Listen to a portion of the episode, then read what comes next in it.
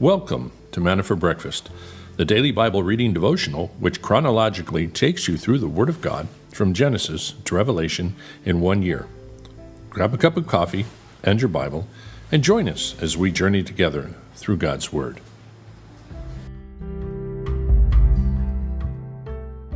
On a very early Thursday morning here, the 18th of May, um, Renee and I are heading out this morning. Got to pack up and get ready to go. So I thought I'd jump on early and uh, get this out to you. So hopefully um, some of you will see this live, but not. It's all right. You watch whenever you want or listen later. Thank you guys are on the audio podcast. We're going to jump right into this day in history and look at some of the things that went on on this day.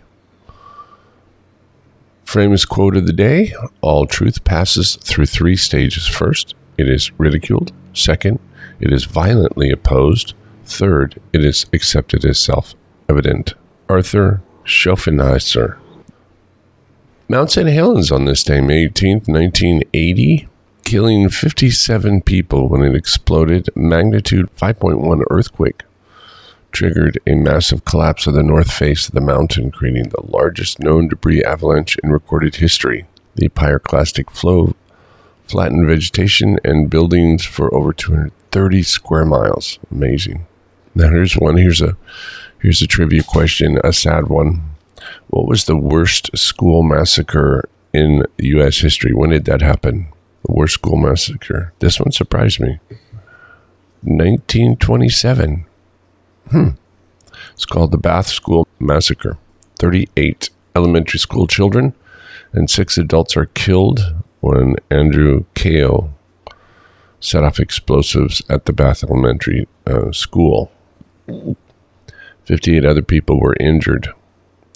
Committed suicide, drove up with his truck, set off the bomb. He'd killed his wife earlier. It was just so sad. And he, at this sign he had on his farm fence outside of town, it says, Criminals are made, not born. He had um, lost an election to be the township clerk, and his farm was being repossessed. That's the only reason they could figure out he blew everybody up. The interesting thing was, he said uh, he was unable to pay off his mortgage and his wife's medical bills, but he had enough farm equipment that he could have sold them and paid off the mortgage at least. So, anyway, testing for witches, May 18, 1648. Margaret Jones is tested to see if she was a witch. She is tested according to the methods of the book of the Discovery of Witches, written in 1647 by Matthew Hopkins. Very interesting book, I'm sure.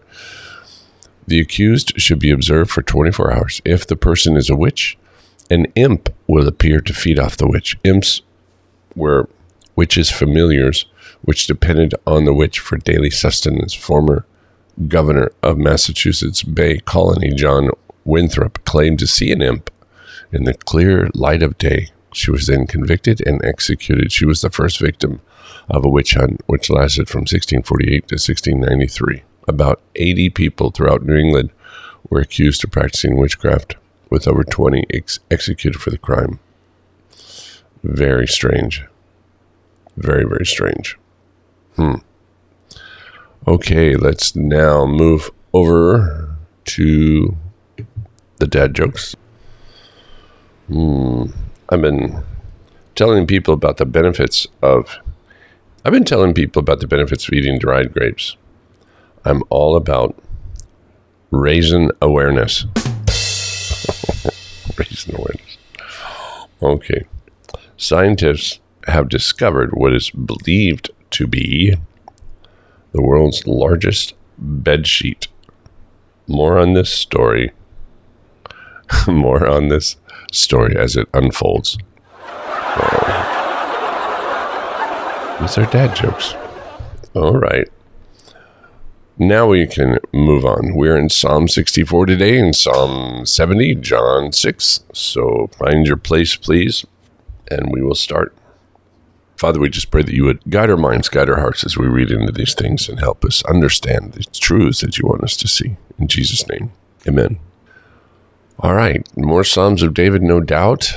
And uh, looking at him, this would should be after his time of running with Absalom. We'll see if it works out in context. Hear my voice, O God, in my complaint. Preserve my life from dread of the enemy. Hide me from the secret counsel of evildoers, from the tumult of those who do iniquity, who have sharpened their tongue like a sword. They aimed bitter speech as their arrow to shoot from the concealment at the blameless. Suddenly they shoot at him and do not fear. They hold fast to themselves an evil purpose. They talk of laying snares secretly. They say, Who can see them? They devise injustices, saying, We are ready with a well conceived plot. For the inward thought and the heart of a man are deep. But God will shoot at them with an arrow. Suddenly they will be wounded, so they will make him stumble. Their own tongue is against them. All who see them will shake the head. Then all men will fear, and they will declare the work of God and will consider what he has done. The righteous man will be glad in the Lord and will take refuge in him, and all the upright in heart will glory. Yeah, I don't know if this has anything to do with his son Absalom devising a wicked plan in secret and these kinds of things, but um, then it could be Sheba, probably more like Sheba, written around this time when he comes back into Jerusalem. Psalm 70 now prayer for help against persecutors. For the choir director, Psalm of David for a memorial. O God, hasten to deliver me. O Lord, hasten to my help. Let those be ashamed and humiliated who seek my life. Let those be turned back and dishonored who delight in my hurt. Let those be turned back because of their shame. Who say, Ah, aha, aha. Let all who seek you rejoice and be glad in you. And let those who love your salvation say continually, Let God be magnified. But I am afflicted and needy. Hasten to me, O God. You are my help and my deliverer. O Lord, do not delay. Well, let God be magnified, huh? That's the cry that we have. Let the Lord God be magnified as we who wait for him to come anxiously. And David is not ever shy about asking for help from the Lord.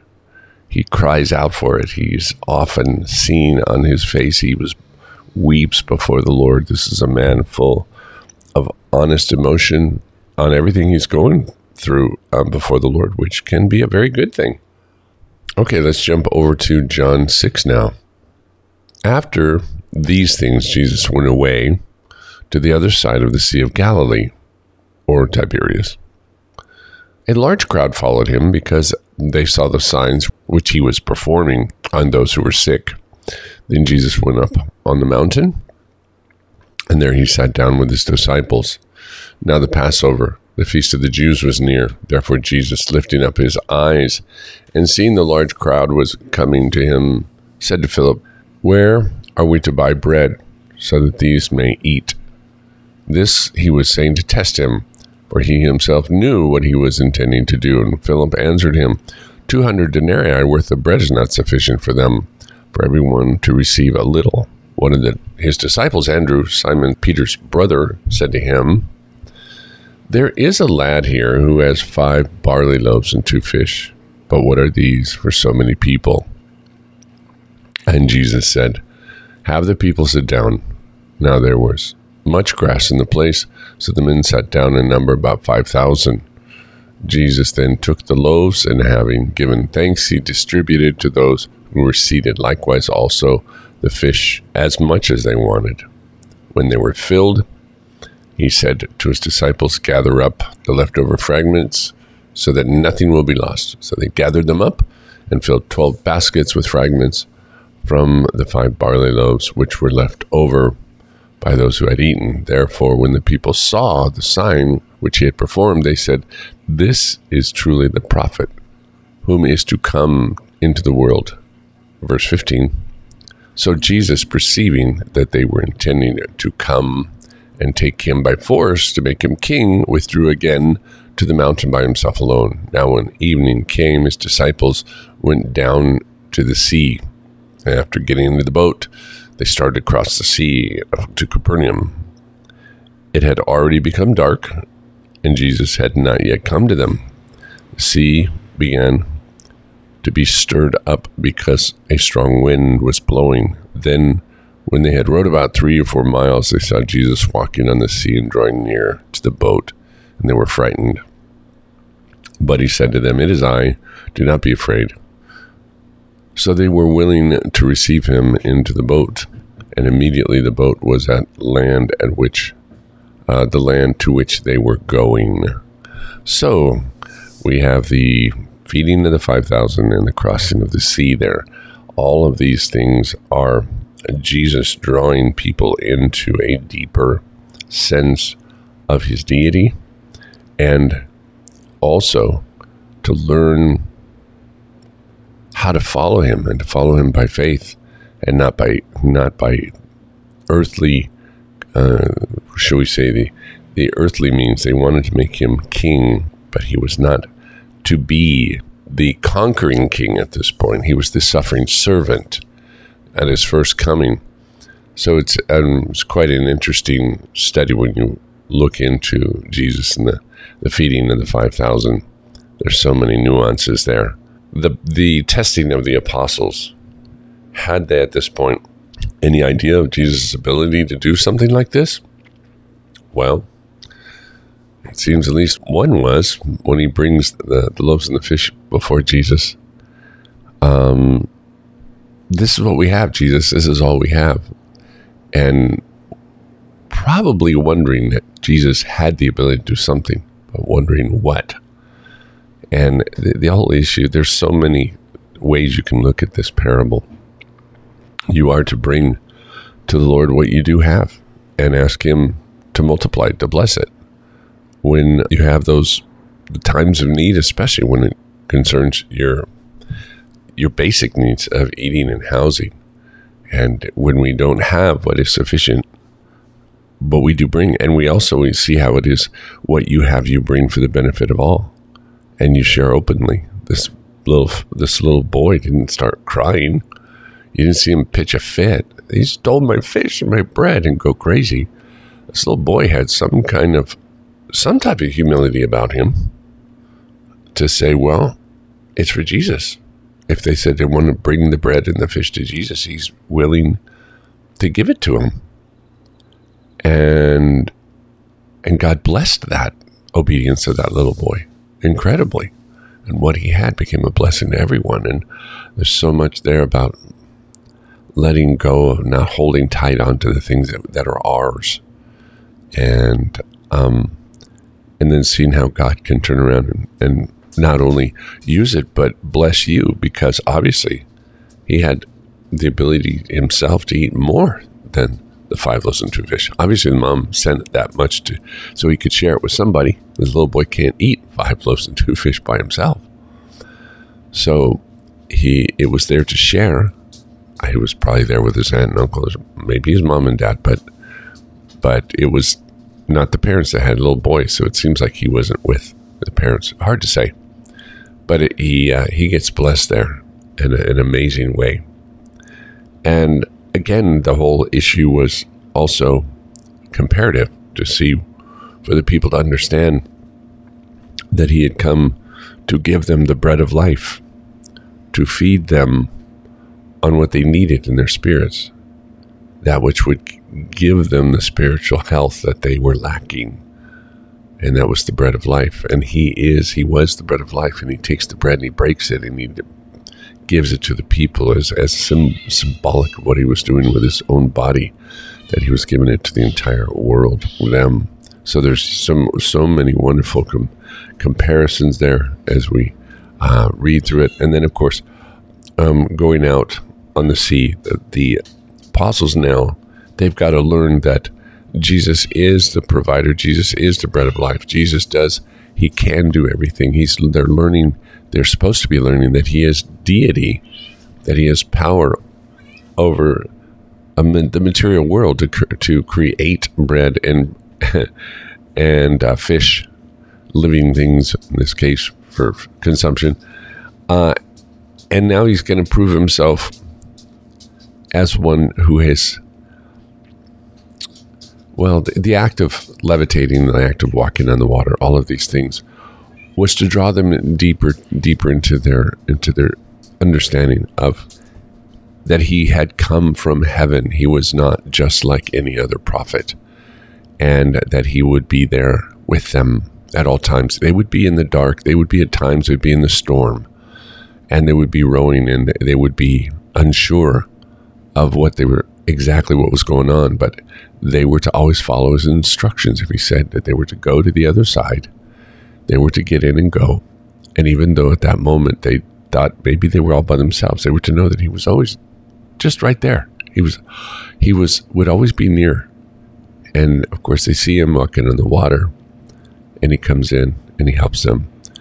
And we see another and other situations where he's walking on the water and you know the whole thing about inviting Peter to come out onto the water and, and stand there well as well. There's so many great um, comparisons and, and, illustrations, typologies there. But the idea, little by little, is Jesus is saying, now you need to learn to follow me. You see what I can do. Follow me by faith. I will get you there. I will come to you in the middle of the night. I will get you there and I will be with you. And of course, maybe them seeing him and thinking he's a phantom because he's walking on the water was was really a bit prophetic, saying that I will be, in a sense, in the, in the spirit realm once I'm resurrected. You won't see me as you do now, uh, plainly during the day, but I'm nevertheless real. He had the ability to to manifest before them and then come to them and, and get into the boat. So a little bit of a typology there as well. Okay, losses overcome. Charles Spurgeon. I will restore to you the years that the locusts have eaten. Joel 225. Yes, those wasted years over which we sigh shall be restored to us. God can give us such plentiful grace that we shall crowd into the remainder of our days as much service as will be some recompense for those years of unregeneracy over which we mourn in humble penitence. The locust of backsliding, worldliness, lukewarmness are now viewed by us as a terrible plague. Oh, that they had never come near us. The Lord, in mercy, has now taken them away, and we are full of zeal to serve him. Blessed be his name.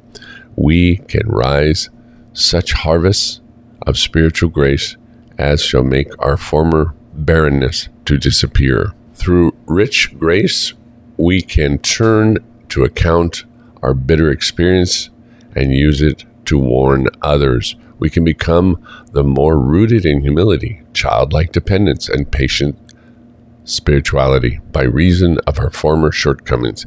If we are the more watchful, zealous, and tender, we shall gain by our lamentable losses.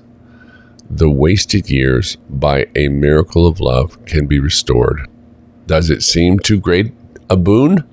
Let us believe for it and live for it and we may yet realize it even as Peter became all the more useful.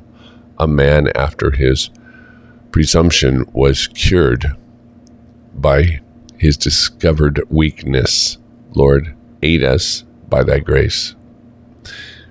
Yeah, that is that's true and I've seen this in the life of so many people to some degree my own. God can redeem those wasted years and those years we were so off track.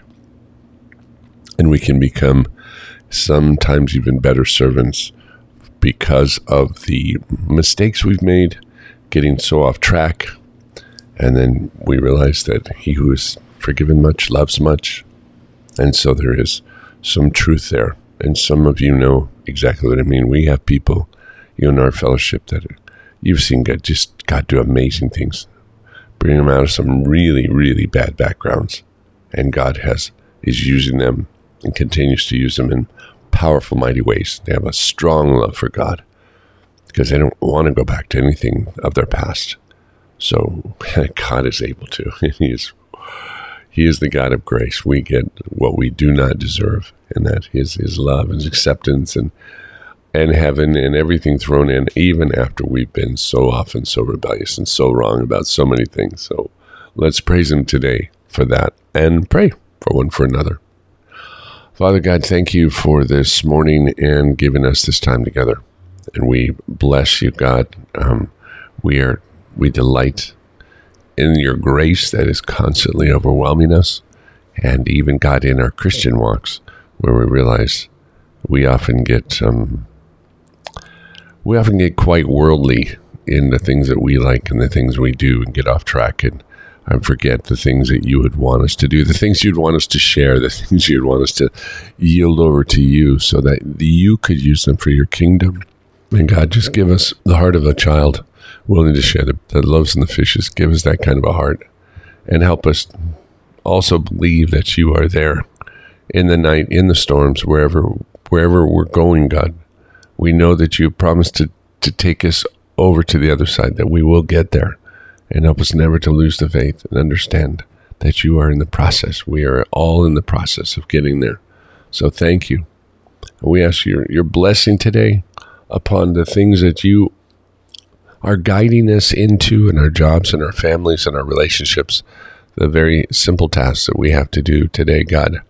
May you um, be there in the midst. May we sense your presence in the spirit and in our hearts be connected to you as we go through this day, even Renee, as we travel.